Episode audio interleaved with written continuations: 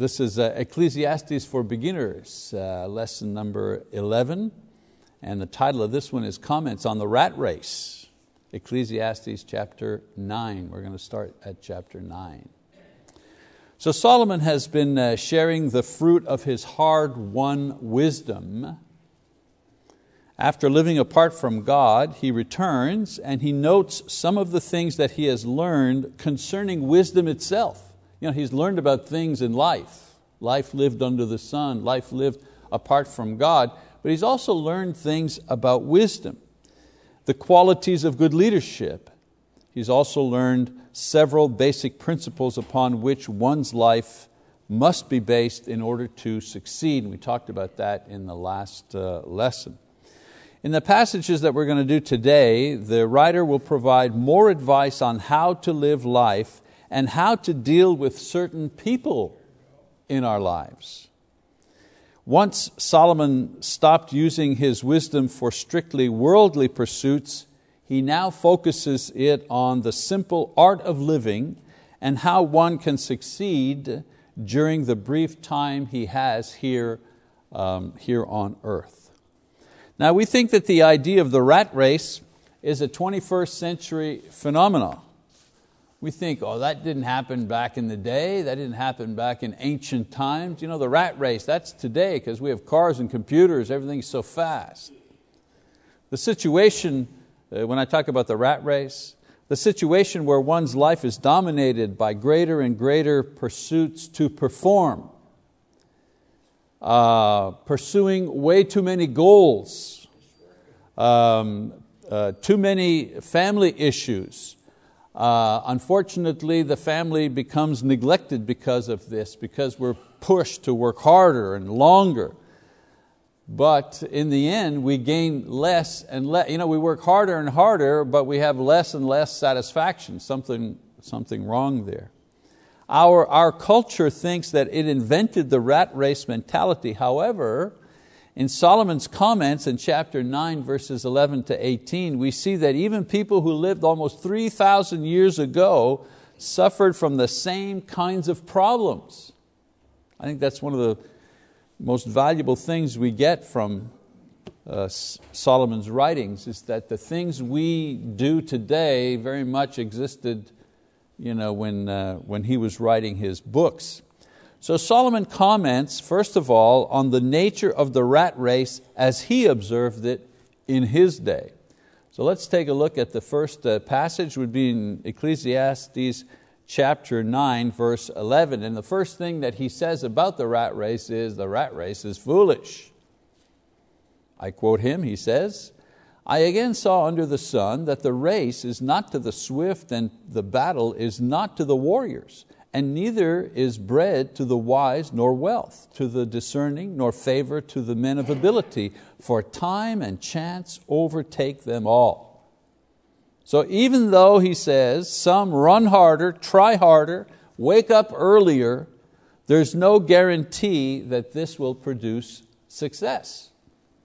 The blessings come to the good and the bad, and success also comes to those who deserve it but it also comes to those who don't deserve it.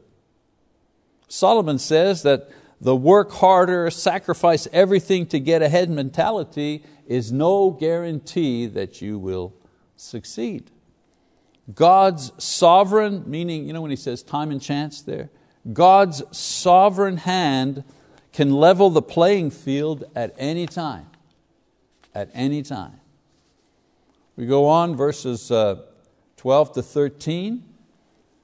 Next thing he says about the, uh, the rat race, trusting in your ability is also foolish.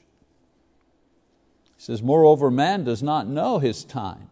Like fish caught in a treacherous net and birds trapped in a snare, so the sons of men are ensnared at an evil time when it suddenly falls on them.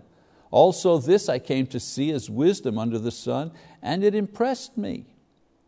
So the entire rat race mentality is based on the false notion that only the strong survive. But if you are, you know, if you're clever and knowledgeable and educated and if you have influence, then you will get ahead and this will make you happy and this will be satisfying to you.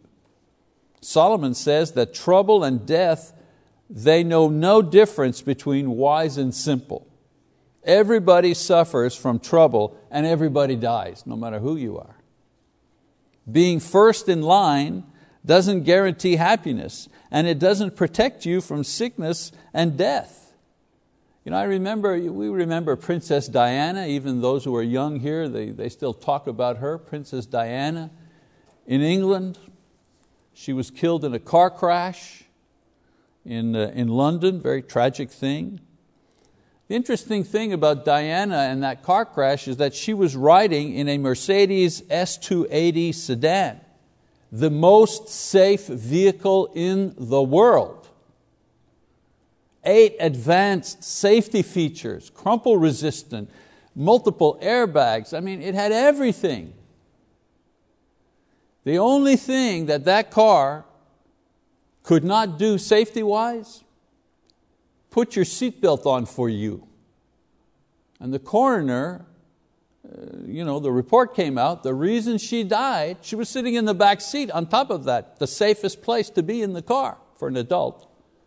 She wasn't wearing her seatbelt. She wasn't wearing her seatbelt. She had all the protection that a person can have in a vehicle. But in a moment of, you know, you know, one of those moments we have, she forgot to put her seatbelt on. Coroner says that because the roof crumpled, you know, she went up, she died in that fashion. Usually the rush to be first brings on most of our trouble. Because I'm going to be first, I'm going to get to the top first, and a lot of times getting to the top first means stepping on other people. That's not a good thing. So Solomon, you know, he knew this. There's nothing new about that type of mentality. Next things, comment on the rat race. Those who remain in the race remain fools, he says. Verse 14, 15, he says, There was a small city with few men in it, and a great king came to it, surrounded it, and constructed large siege works against it. But there was found in it a poor wise man, and he delivered the city by his wisdom, yet no one remembered that poor man. He tells the story of a wise king who saved his city from attack only to be rejected and forgotten for his efforts. So what's the point? Well, the point is, um, uh, the, the, is that it illustrates the, the mindless and foolish attitude of those caught in the rat race. They have a near-death experience and are miraculously saved, because in the story he tells a little parable there, there's no army, just the wisdom of one man, and yet the experience doesn't change them in any way.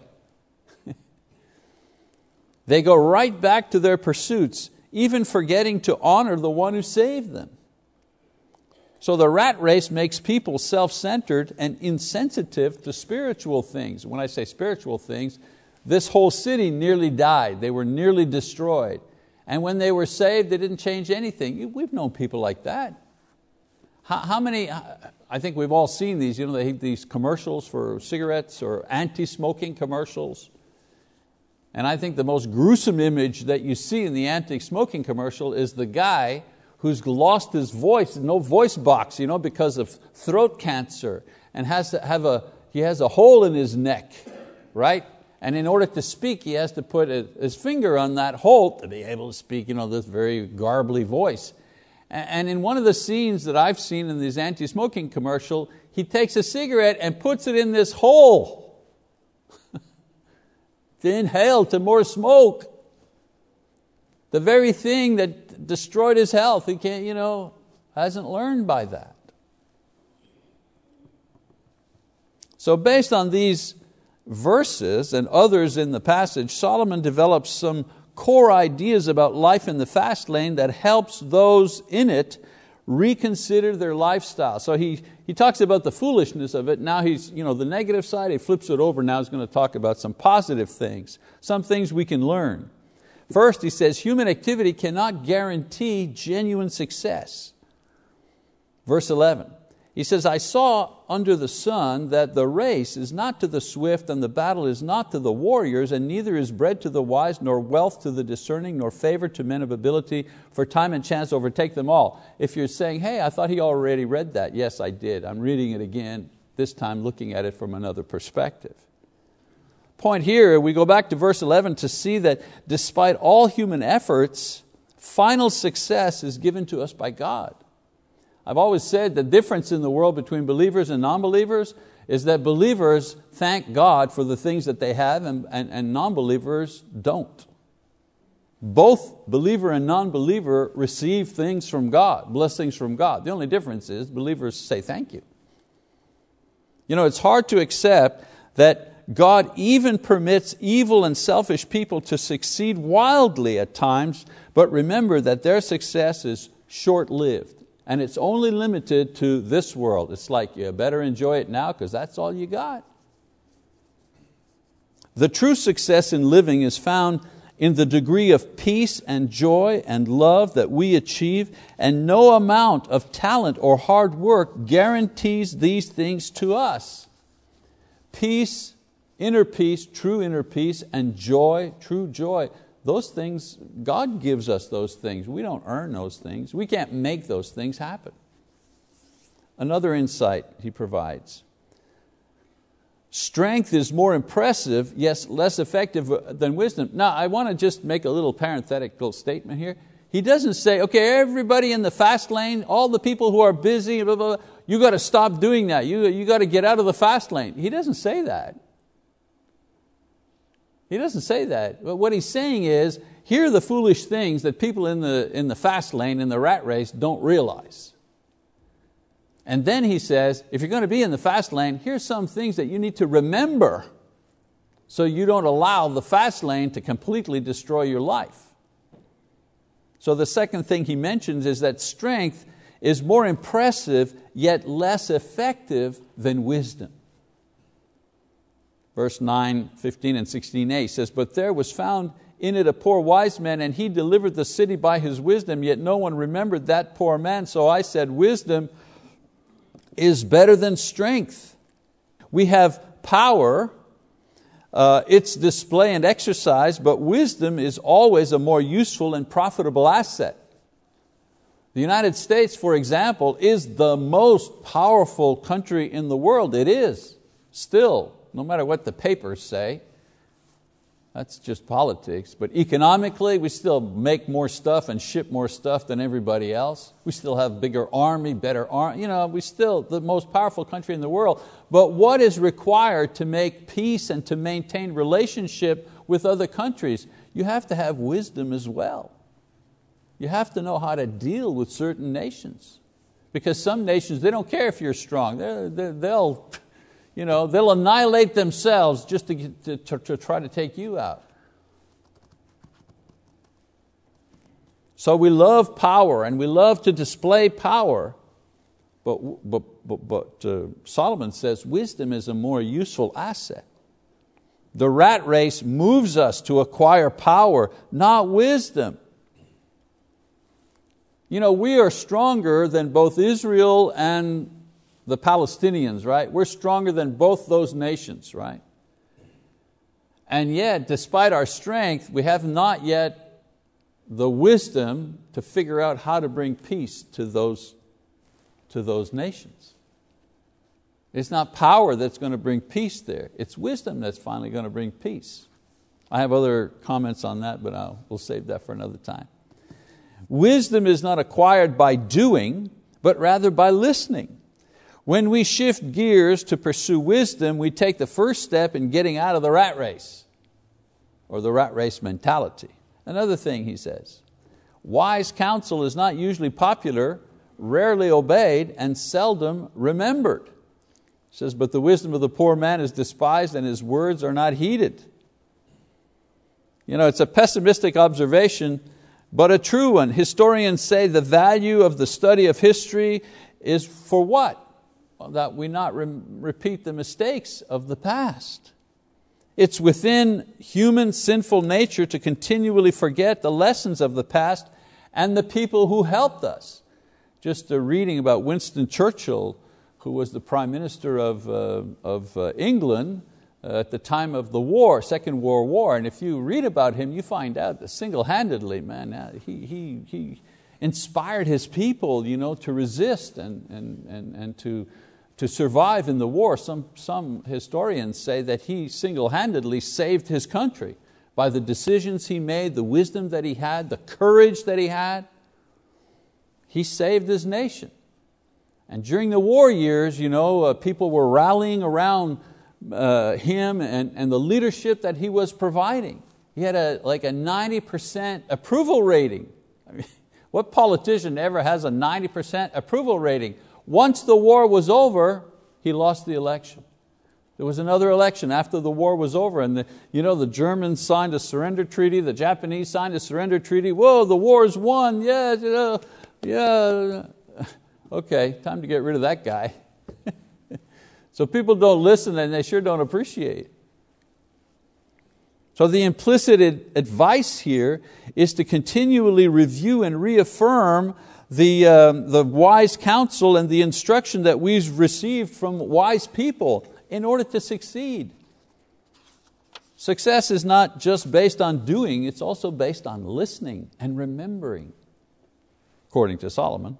Number four, he says, human rulers will always shout down wise counselors and fools like it this way. According to Solomon, the words of the wise heard in quietness are better than the shouting of a ruler among fools. The rat race is noisy, that's the point. And most like it this way so they don't have to be distracted by another message or another way. In our society, the rat race has one more meeting or one more thing to buy or one more holiday to get ready for. This kind of, quote, noise drowns out the quiet voice of the Holy Spirit within us, and sometimes the voice of our conscience or our heart's true desire. And we just keep you know, trucking along anyway, as long as I'm busy, as long as I'm you know, doing my to do list. Got to have, you know, got to understand the difference, you know, the difference between activity and joy or satisfaction and, and, and, and peace of mind, not the same thing. Satisfaction is I get to check off stuff off my to-do list. That's satisfaction. Is that wrong? No, it's, it's normal. Ah, I feel good. Mowed the lawn, everything is good, you know, trimmed the hedges, picked up the clippings. Oh man, and, and what could be better? The guys from the, the spray, they came to spray and the, it rained that afternoon. Life is so good. I don't have to get out there and water. Check. Ah, feeling good. Well, that's okay. The to-do list, that, that's called satisfaction. But please don't confuse that satisfaction with peace of mind. They're not the same. Peace of mind, you never arrive at peace of mind by doing.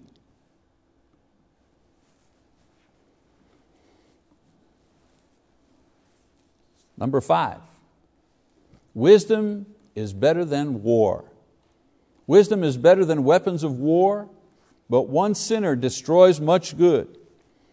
If everybody listened to wisdom, there would be no wars, but one fool can easily destroy what 10 wise persons can build. I mean, you know, again, since we're in the World War II framework here, remembering? How about people who have led their nations to destruction? Hitler, one man. One man who just rose to power at the right time, you know, confluence of, of, of, of, of uh, events taking place, you know, the perfect historical political storm brought this one guy to rulership and look at what has happened because of him. Whew. The Emperor of Japan during World War II, his nation was defeated. They had lost everything. Their navy was done. They, they, they had no uh, uh, anti-aircraft artillery. The, the Allied, you know, the American uh, uh, Air Force was going in unimpeded. They were flying bombing raids over Japan. They weren't, they weren't even worried about anybody shooting at them because they had no weapons left. And yet they, the, the emperor would not surrender, thinking that you know, because he was, you know, he thought he was God, the people thought he was God. He thought, there's no way, it's impossible for me to lose. What happened to his nation? Well, you know, they dropped the atom bomb on them to tell them, look, stop already.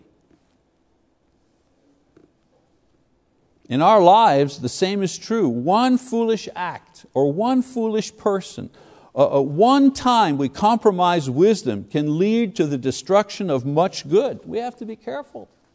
One stupid thing we say or do destroys a career, destroys a marriage. That's why he says wisdom is better than war.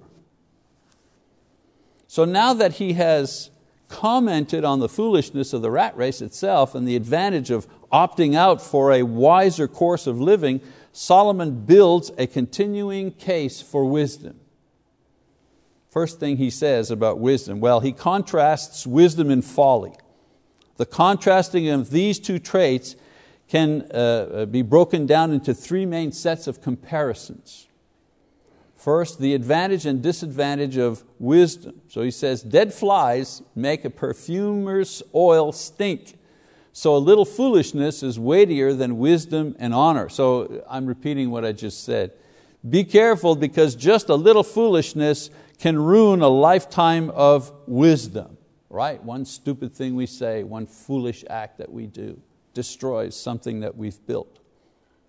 Other thing that he says, a wise man's heart directs him towards the right, but the foolish man's heart directs him toward the left. So here, right personifies honor and strength, left, foolish and ruin. So a constant practice of foolish or wisdom actions or thoughts will bring a constant reward of success or ruin. If you're constantly making right decisions, well, you know, your life is going to be better. If you're constantly making bad decisions, well, you'll bear the consequences of, of that. In verse 3, he says, even when the fool walks along the road, his sense is lacking and he demonstrates to everyone that he is a fool. So eventually, fools have the reputation of being so, and wise men have the reputation of being so. You know, as he walks along the road, everybody knows, eventually everybody knows, oh, this guy, you know, don't take this guy's word. Don't trust this guy. Let's not entrust the job to this guy. Let's, uh, you know that. You've worked in offices and you had a job to do. Maybe you're in a supervisory role and you're thinking, okay, who can do this? And you think of uh, person A and then you go, oh, no, no, I, I remember this guy. I trusted him last time. What a mess. Spent the, you know. Well, that's what Solomon is saying. You keep making bad decisions and reacting badly, well, you know, you'll get the results of that. And another result of that is people will know that you're that kind of person. So that's his first, the advantages of wisdom versus uh, uh, foolishness, the advantages and disadvantages of both. Then he talks about humility and patience versus popularity and partiality. Okay? In verse 4, he says, if the ruler's temper rises against you, do not abandon your position, because composure allays great offenses. In another place, uh, Solomon says, A soft answer turns away wrath. My wife's favorite passage that she would quote to the children when one of them was beating on the other. Uh, Solomon here shows that wisdom is better at handling difficult superiors than foolishness, which would return heat for heat and unreasonable, unreasonableness for unreasonableness. If your boss is mad at you and makes a foolish accusation against you and you're a hot tempered fool, what will you do? Well, you'll jump back in his or her face, right? And what, what, what will that cost you? Solomon is saying if you're wise, if you have wisdom, and your boss jumps at you and you're able to kind of hold your composure, and answer softly, reasonably, with wisdom, you might be able to absorb that attack without long-term uh, damage to yourself, to your career in this uh, instance, and also uh, ultimately gain the respect of your superior. Because your superior is going to walk away and say, okay, this person here uh, you know, is a person of uh, stature uh, you know, their estimation of you will, will go up and not, and not down. In verses five to seven he says, uh, there is an evil I have seen under the sun, like an error which goes forth from the ruler. Folly is set in many exalted places, while rich men sit in humble places. I've seen slaves riding on horses and princes walking like slaves on the land. So here, the downside that he talks about here is that many times unqualified people rise to the top and the wise are left at lower positions. Wisdom helps one to understand why this is so and you know, make the best of it. The fool would despair or covet or lose his soul because of it. A third comparison inevitable risk versus inexcusable stupidity. He says, He who digs a pit may fall into it, and a serpent may bite him who breaks through a wall. He who quarries stone may be hurt by them, and he who splits logs may be endangered by them. If the axe is dull and he does not sharpen its edge, then he must exert more strength. So in these, these are kind of loose proverbs, kind of strung together here. Solomon is showing that there are consequences to actions. If you dig a pit, you risk falling into it. His point is that the fool doesn't measure the risk well and usually ends up getting hurt, whereas the wise person will take a risk, but it'll be a calculated risk. A calculated risk. And so, with these contrasts, Solomon is trying to demonstrate the advantages of pursuing and implementing wisdom in one's everyday life by contrasting it to foolishness and the results of foolishness. In verse um, 10 to 13, um, or 10 to 11 rather, he says, Wisdom has the advantage of giving success. If the serpent bites before being charmed, there is no profit for the charmer. So he, um, he sounds out his thoughts by saying that wisdom is superior because it gives superior results in the long run. Fools succeed for a while, that's true, but eventually the wise will win out. And uh, his final example is the one of the careless snake charmer who is bitten by his own snake. the idea being his foolishness, you know, the foolishness that you have will bite you in the end. You know, what good is it if you're, gonna, if you're a snake charmer and the, and the snake bites you, uh, you nobody's going to put any money in your basket. they came to see you charm the snake, not to see you get bit by the snakes. Although today with YouTube, probably the, the one, you know, the video of the guy getting bit by the snake would garner more, more attention. So then he finishes up verses 12 to 20, a fool's portrait. He draws a portrait He's talked objectively about wisdom and folly, but now he's going to become more personal as he describes the fool himself. What does a fool look like? Solomon describes him in detail at the end of the chapter. The character of a fool. Now, in other places, Solomon has previously described the character of a fool. For example, he says his language is one of disbelief in a psalm. Uh, we read, The fool has said in his heart, There is no God. And then they are corrupt, they have committed abominable deeds, there is no one who does good. David is talking about this. Because of this, they can live comfortably in a world without God. So, one of the things about fools is they don't believe. Secondly, he loves sin. He says, The wisdom of the sensible is to understand his way. But the foolishness of fools is deceit. Fools mock at sin but among the upright there is goodwill. And then in another proverb, the foolishness of man ruins his way, and his heart rages against the Lord. Proverbs 19:3. So, what's the other characteristic of the fool according to Solomon? Well, he lies easily, he has no conscience, he easily offends God. When the Bible talks about a fool, it doesn't simply refer to a joker or a simple minded person, but rather a godless sinner who enjoys sin and disbelief. They revel in their disbelief. They're proactive when it comes to sin. That's the fool. So then we talk about the actions of a fool. What do fools do? Now that we've seen some of Solomon's other comments about the character of a fool, let's review what he says about the actions of a fool. Get back to our own passage here. First thing about the fool, there's foolish talk. Back to Ecclesiastes, this time chapter 10. It says, Words from the mouth of a wise man are gracious, while the lips of a fool consume him. The beginning of his talking is folly, and the end of it is wicked madness. Yet the fool multiplies words. So the wise create goodness and wisdom with their words, but the fools simply create problems. In other words, the more they talk, the more trouble they cause. Number two, they have an unsure future. No man knows what will happen, and who can tell him what will come after him? So they have an unsure future. Their foolish actions will get them into jail or hospital or unemployed or unmarried. A fool's future is uncertain and painful. And you know the way that Solomon is writing here, he starts talking about fools, but he doesn't repeat the idea of fool in every verse. You know, you need to assume this is the subject matter, and then everything after that in the passage is talking about, is talking about fools, whether he repeats the term or not. A third thing about them, they are their own worst enemy. The toil of a fool wearies him, that he does not even know how to go to a city.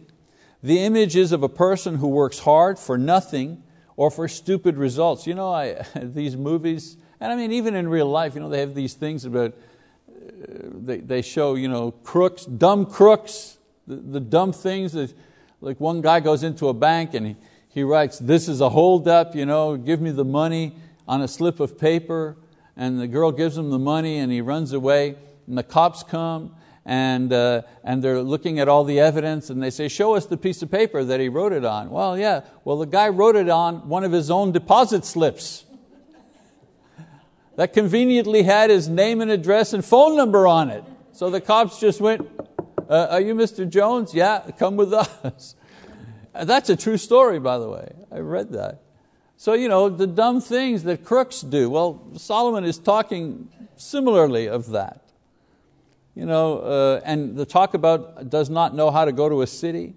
Cities were highly visible in those days, usually built uh, up on a hill to not know how to get there was the ultimate put down that you didn't know your right from your left. In other words, clueless, you're clueless. You don't know, you can't even get to town by yourself. Actions of a fool. They also make poor leaders, verse 16 and 17. Woe to you, O land, whose king is a lad, and whose princes feast in the morning. Blessed are you, O land, whose king is of nobility, and whose princes eat at the, at the appropriate time for strength and not for drunkenness. So some fools, you know, they get to be leaders, but heaven help the family or the church or the corporation or the country that get a fool for a leader. Don't expect leadership, only trouble from one such person. You know, doesn't know when to eat, drinks in the morning, you know, drinks alcohol in the morning, eats at any time, meaning the schedule is all upside down, there's no order to their life. That's, that's the image that he's painting. They also waste time and money. Through indolence, the rafters sag, and through slackness, the house leaks. Men prepare a meal for enjoyment, and wine makes life merry, and money is the answer to everything. They let things go. They can't make decisions. They put off action until it's too late. They love to enjoy themselves and think that money is the answer to everything. That's why they're always broke. Sometimes money isn't the th more money is not the answer. Sometimes prudence is the answer. Sometimes spending less is the answer. You know, sometimes uh, unburdening yourself of, of too many commitments, that's, that's the answer. So Solomon ends the passage in verse 20 by warning his readers that fools can be dangerous, so don't let him become your enemy by complaining about him. And it gets back because he, he, he, he loves to do revenge. So how to deal with a fool, that's how we'll wrap it up today. Although it's not contained in the chapter, Solomon does give advice on how do we deal with fools in our own lives. First of all, he says, isolate them. Uh, in Proverbs 14, he says, leave the presence of a fool or you will not discern words of knowledge. And then in uh, 23.9, do not speak in the hearing of a fool for he will despise the wisdom of your words. So if they continue, leave their presence, isolate them. No use reasoning with a fool. The best method is to allow them to face the consequences of their foolishness. Pain is the only language that fools understand. Second thing, piece of advice, restore them only if there is evidence of repentance and brokenness. Let them give thanks to the Lord for His loving kindness and for His wonders to the sons of men.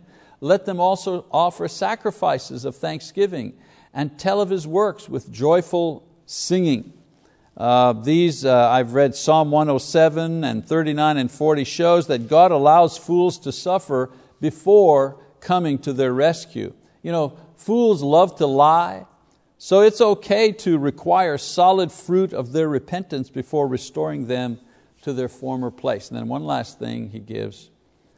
Um, when restored, proclaim the change. This is in Psalm 107. It says, When they are diminished and bowed down through oppression, misery, and sorrow, He pours contempt upon princes and makes them wander in pathless wasteland. So the foolish are restored, um, is able to witness about His change um, and announce His, re- uh, his uh, restoration. Fools who are turned around can be powerful witnesses for the grace of God and the power of His wisdom. And that's kind of a, not just a general lesson about you know, people in business and so on and so forth, it's, it's actually a lesson to the church. Somebody who's acted in a foolish and sinful way um, and they want to be restored, it's okay to ask, how have you, you, know, how have you changed? What have you done to uh, uh, change your ways or to make right what you have uh, done wrong?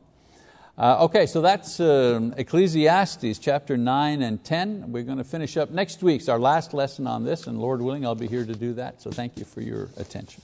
Appreciate it.